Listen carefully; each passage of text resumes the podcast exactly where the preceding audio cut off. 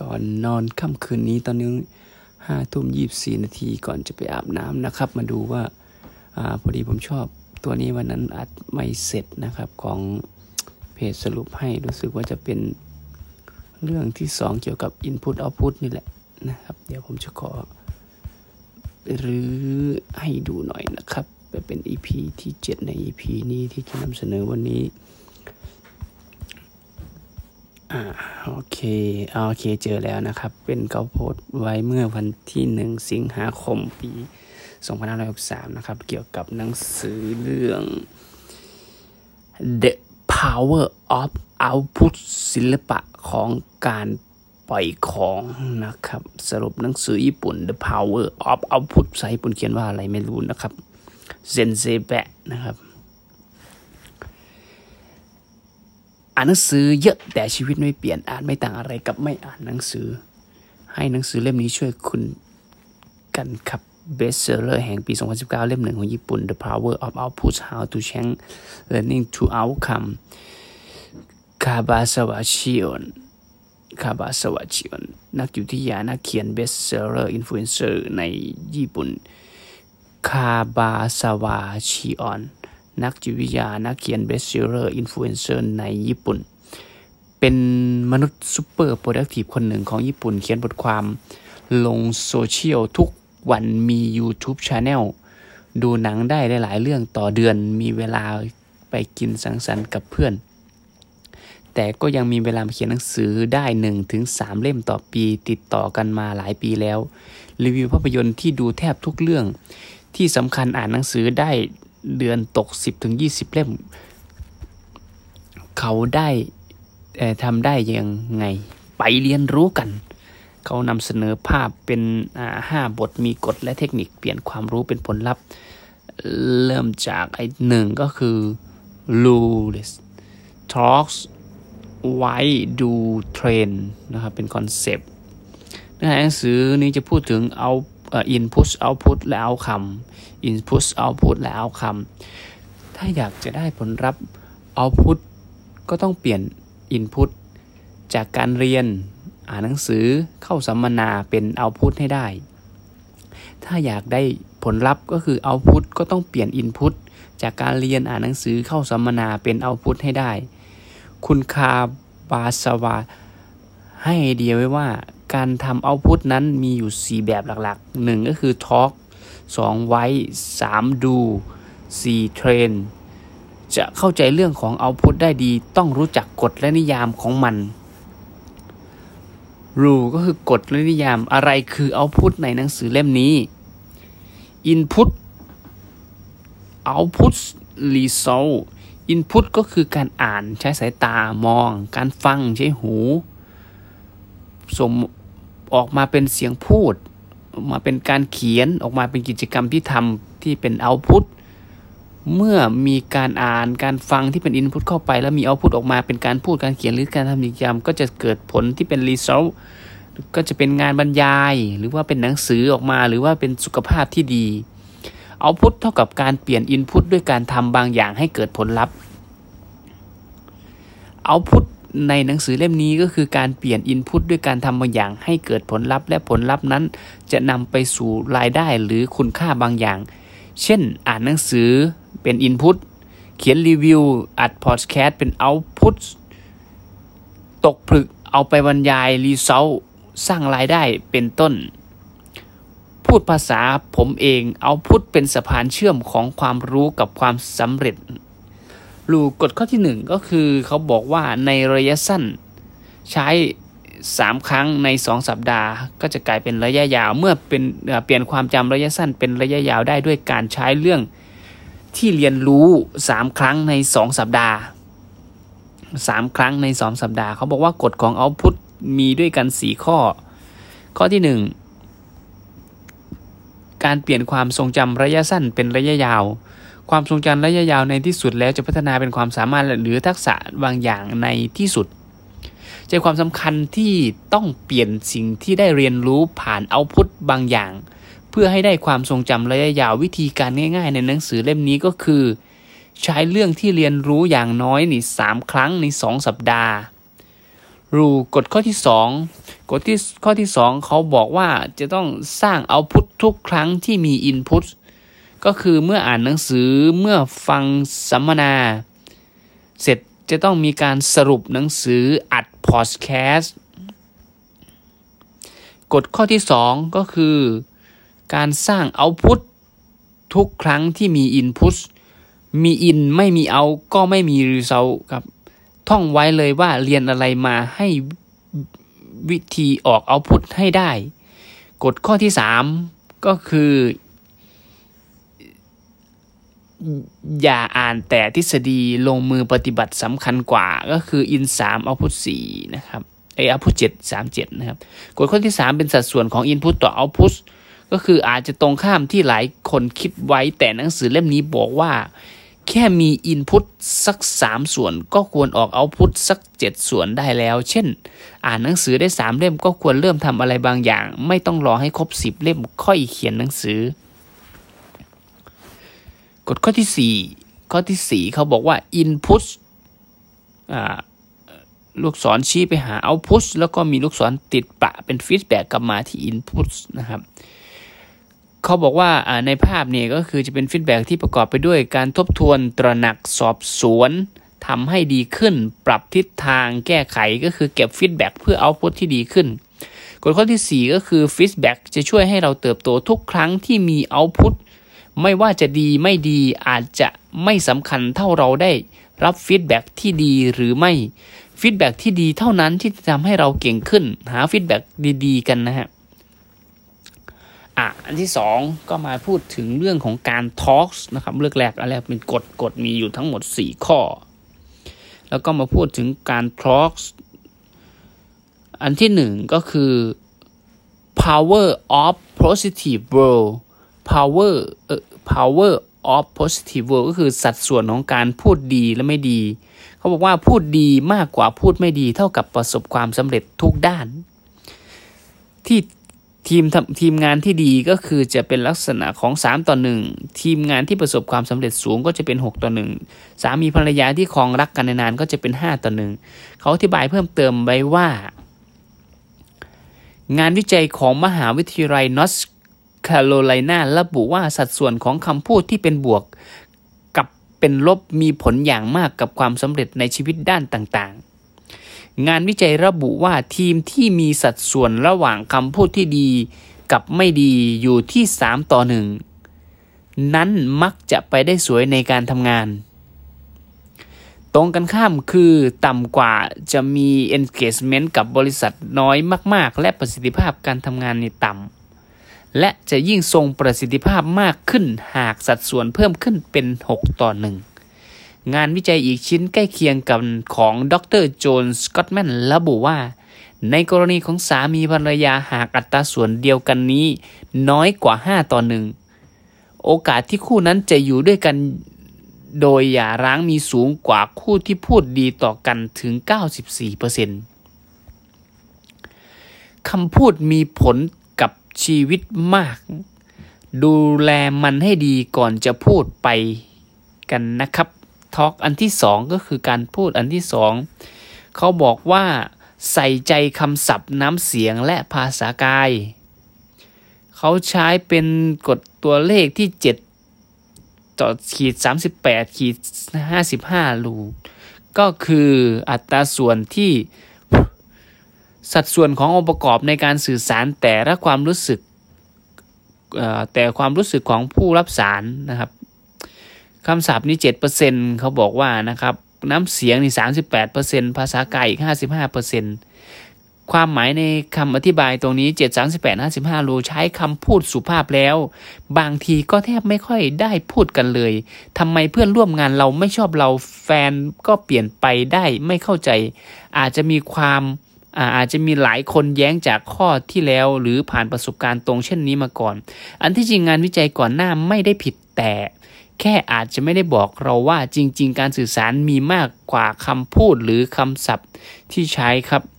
ในแต่ละครั้งของการสื่อสารนั้นจะมีอยู่สามองค์ประกอบที่ผู้รับสารรู้สึกได้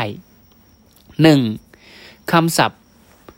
คำพูดที่ใช้ความหมายใกล้เคียงกันในปี หนึ่งเก้าหกสี่ Professor Albert Mehrabian เผยแพร่วิงานวิจัยที่ระบุว่าคำศัพท์มีผลต่อความรู้สึกเพียงแค่ เจ็ดเปอร์เซ็นต์ เท่านั้นเองที่เหลืออีก เก้าสิบสามเปอร์เซ็นต์ ไปอยู่ไหนคำตอบคือไปอยู่ที่โทนเสียงสูงต่ำยาวสั้นล่าเริงเครียดนี่เสีย สามสิบแปดเปอร์เซ็นต์ ในขณะที่สามภาษากาย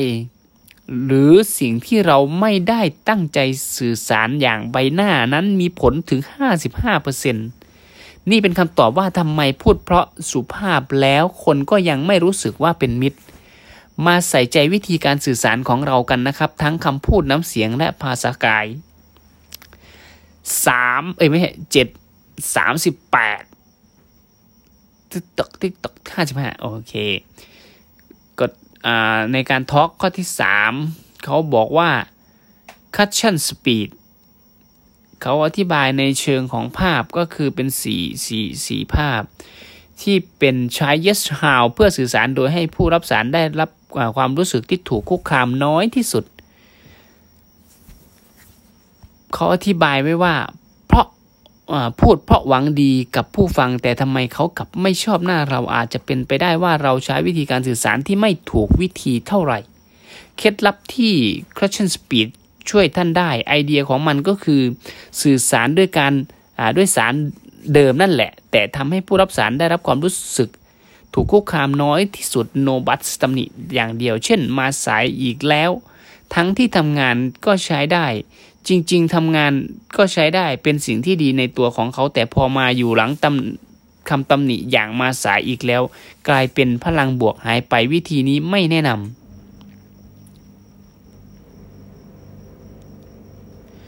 สอง yes but รูปหลังแล้วตบหัวทำงานใช้ได้นะแต่มาสายบ่อยไปหน่อยวิธีนี้เริ่มต้นจากคำชมก็จริงแต่พอตามท้ายคำตำหนิก็ทำให้ผู้ฟังกลับมารู้สึกธรรมดาไม่ดีใจเสียใจยังไม่แนะนำเช่นกันอันที่สามเขาบอก yes and ชมแล้วเสริมให้ทำงานใช้ได้นะถ้ามาตรงเวลาด้วยจะดีมากถ้ามาตรงเวลาด้วยจะดีมากจริงๆเป็นสิ่งที่เขาทำได้ไม่ดีแต่พอเราพูดแบบนี้ผู้ฟังจะรู้สึกมีกำลังใจอยากทำมากขึ้นเพราะไม่ได้รู้สึกว่าโดนตำหนิลองสื่อสารแบบนี้ดูนะก็คือ yes andชมแล้วก็เสริม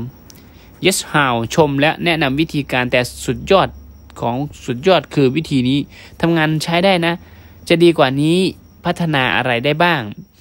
โดยส่วนวิตัววิธีนี้เวิร์กเพราะว่าเราไม่ได้ตัดสินเขาแต่ให้เขาฟีดแบ็กตัวเองโดยธรรมชาติทุกคนเห็นข้อดีข้อเสียของตัวเองครับถ้าให้เขาได้พูดเองเขาจะตั้งใจปรับปรุงตัวเองมากกว่าและได้ความรู้สึกว่าเราไม่พอใจและไปสั่งให้เขาท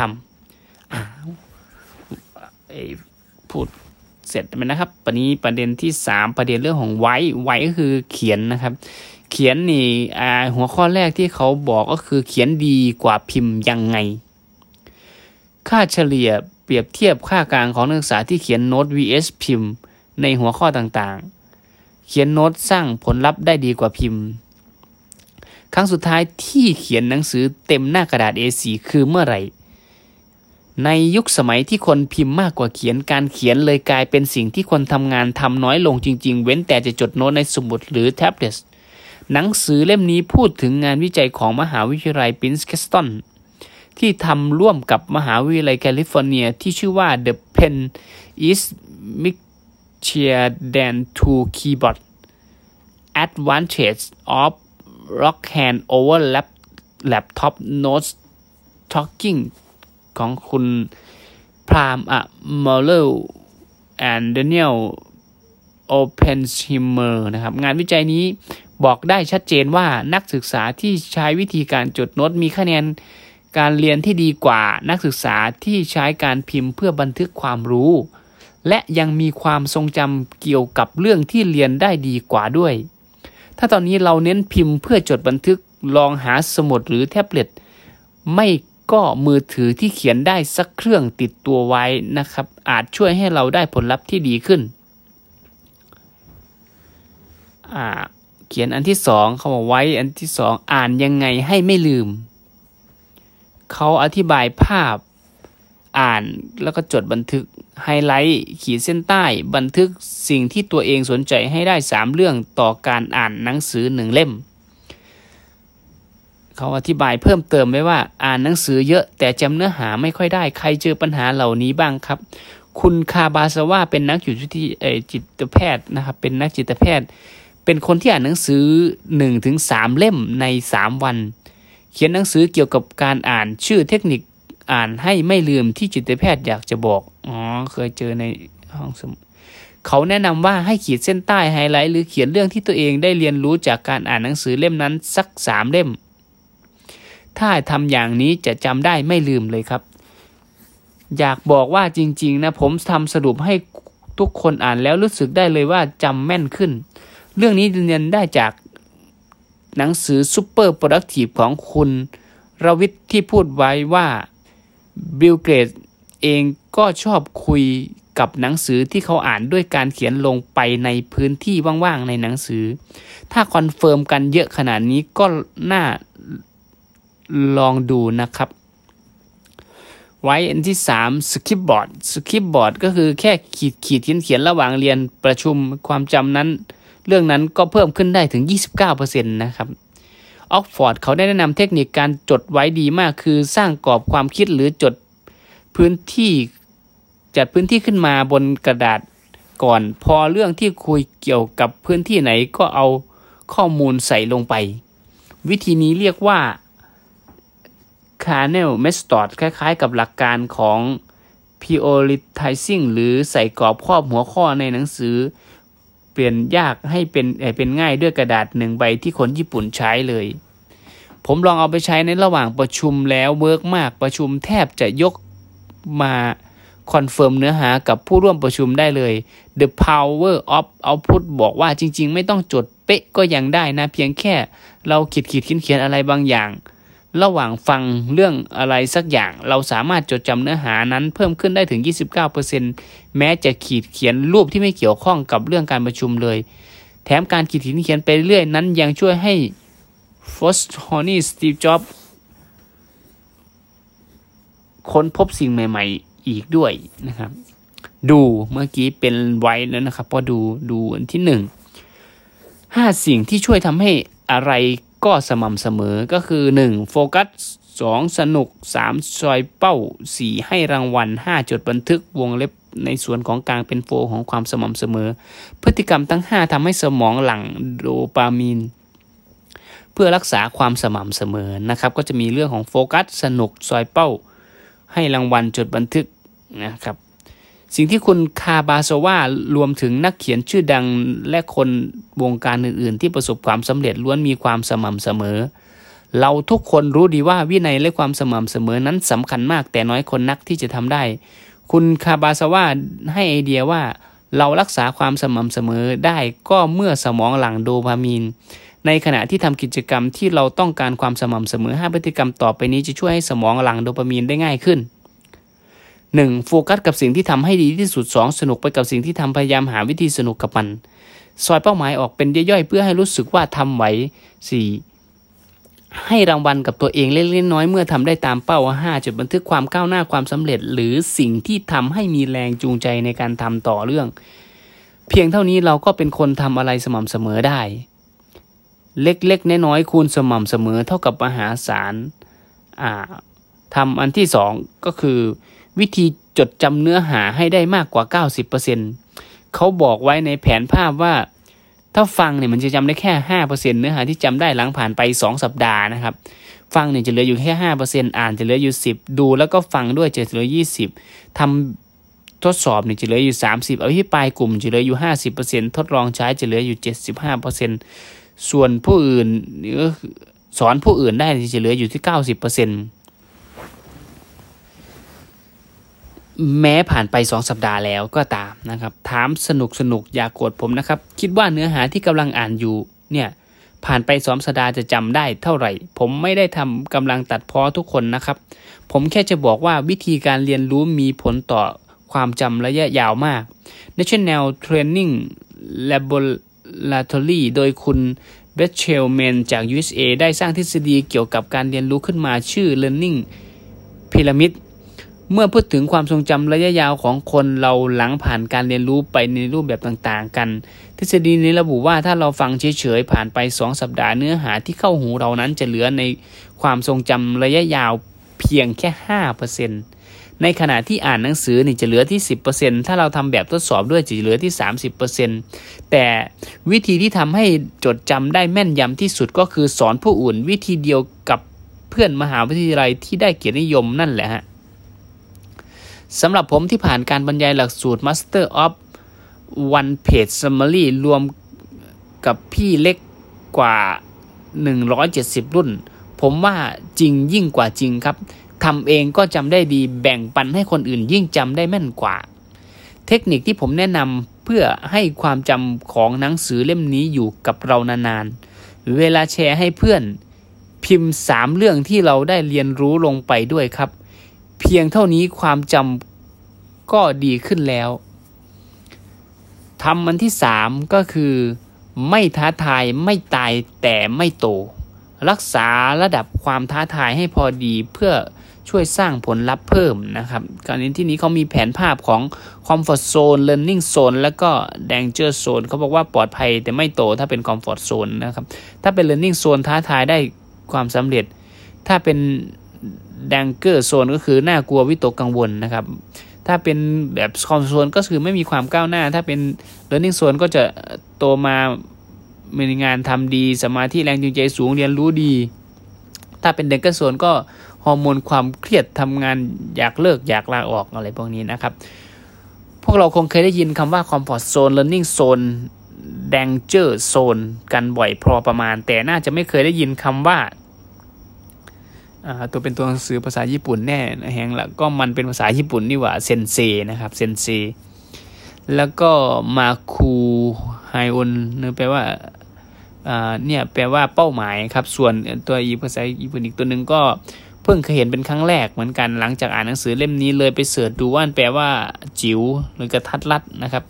เป้าหมายกระทัดรัดเกี่ยวอะไรกับเจ้าสามโซนที่ว่านี้สรุปให้งี้นะครับว่ากันว่าในสามโซนเนี่ย learning zone จะเป็นโซนที่ทำให้เราสมองเนี่ยหลั่งโดปามีนออกมาเนี่ยแล้วก็เป็นสารแห่งความสุขออกมามากมากที่สุดนะครับในส่วนของ learning zone นะครับภาวะนี้จะทำให้เราตื่นเต้นท้าทายมีสมาธิแรงจูงใจสูงเรียนรู้ได้ดีเหมาะแก่การพัฒนาตัวเองอย่างยิ่งเคล็ดลับของการสร้าง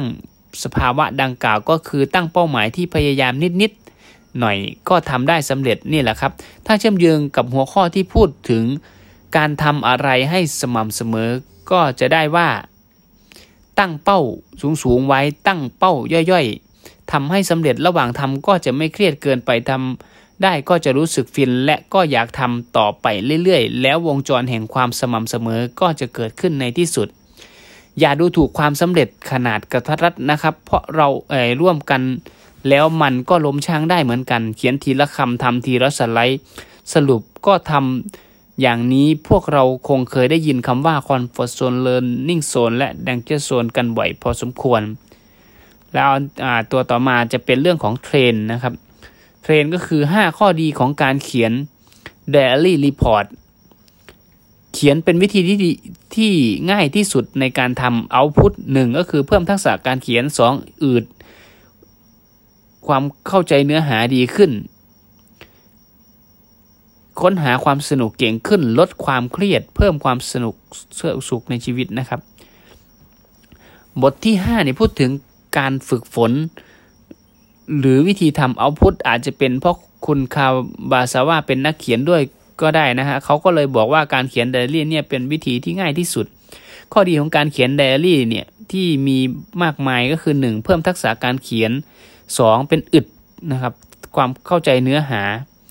สามเป็นค้นหาความสนุกเก่งขึ้นสี่ก็คือลดความเครียดห้าเพิ่มความสุขในชีวิต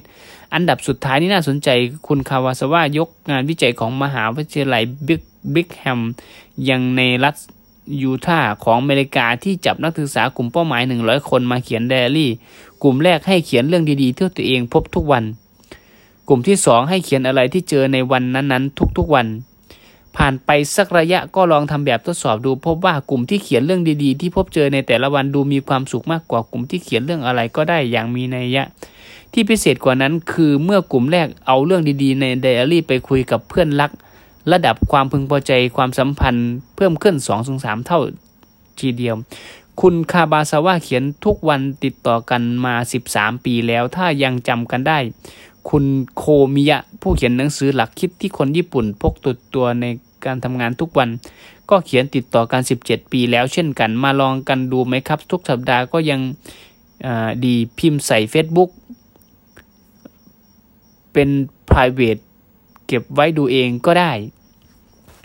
ส่วนเทรนด์อันที่สองก็คือเป็นเรื่องของการรีวิวหนังสือด้วย บี เอ็น ดี Model บี เอ็น ดี Model ก็คือเขียนรีวิวหนังสือเท่ากับจำเนื้อหาได้ดี B ตัวแรกเขาใช้คำว่า Before ก่อนอ่านเล่มนี้ฉันเป็นอย่างไรคิดว่าสรุปเท่ากับพรสวรรค์ของคนเก่งเท่านั้น Noting ก็คืออ่านแล้วได้เรียนรู้อะไรบ้างถ้ารู้กระบวนการและเทคนิคที่ถูกต้องใครก็สรุปได้อย่างเก่งต้องฝึกเพิ่มTo do ก็คือตัวดีดูนี่จะเอาความรู้ที่ได้ไปทำอะไรสรุปหนังสือสามเล่มในปีสองพันยี่สิบนะครับอีกวิธีที่การเขียนจะช่วยเปลี่ยน Input เป็น Output ได้คือการรีวิวหนังสือด้วย บี เอ็น ดี Model B ก็คือ Before ก่อนหนังสือเล่มนี้ฉันเป็นอย่างไร Logic N ก็คืออ่านจบแล้วได้เรียนรู้อะไรดู D ก็คือ To do จะเอาความรู้ไปทำอะไรผมลองยกตัวอย่างการอ่านหนังสือเปลี่ยนยากเป็นง่ายด้วยการคิดบนกระดาษใบหนึ่งที่คนญี่ปุ่นใช้มาให้ดูกันนะครับส่วนตัวมีวิธีมองว่า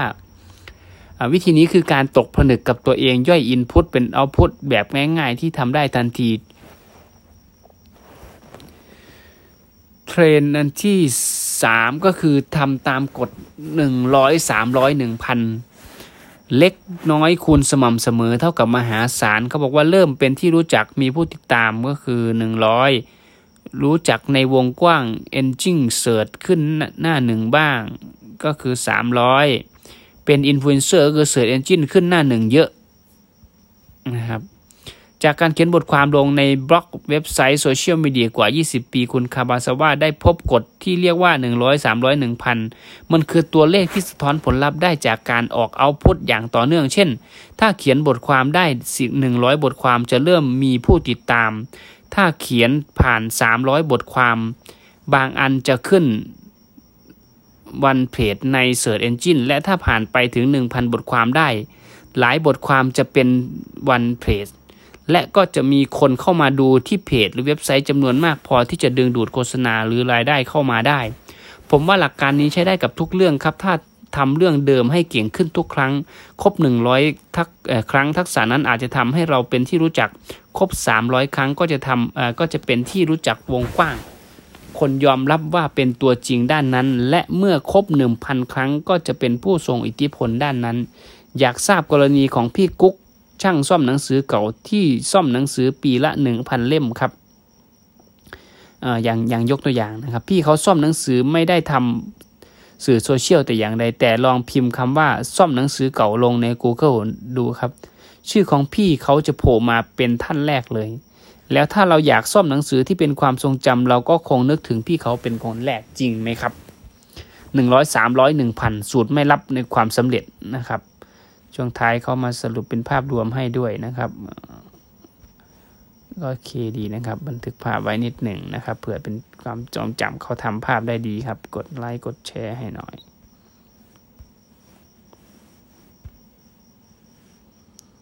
โอเคได้ไปยี่สิบเก้านาทีแล้วกันนะครับผม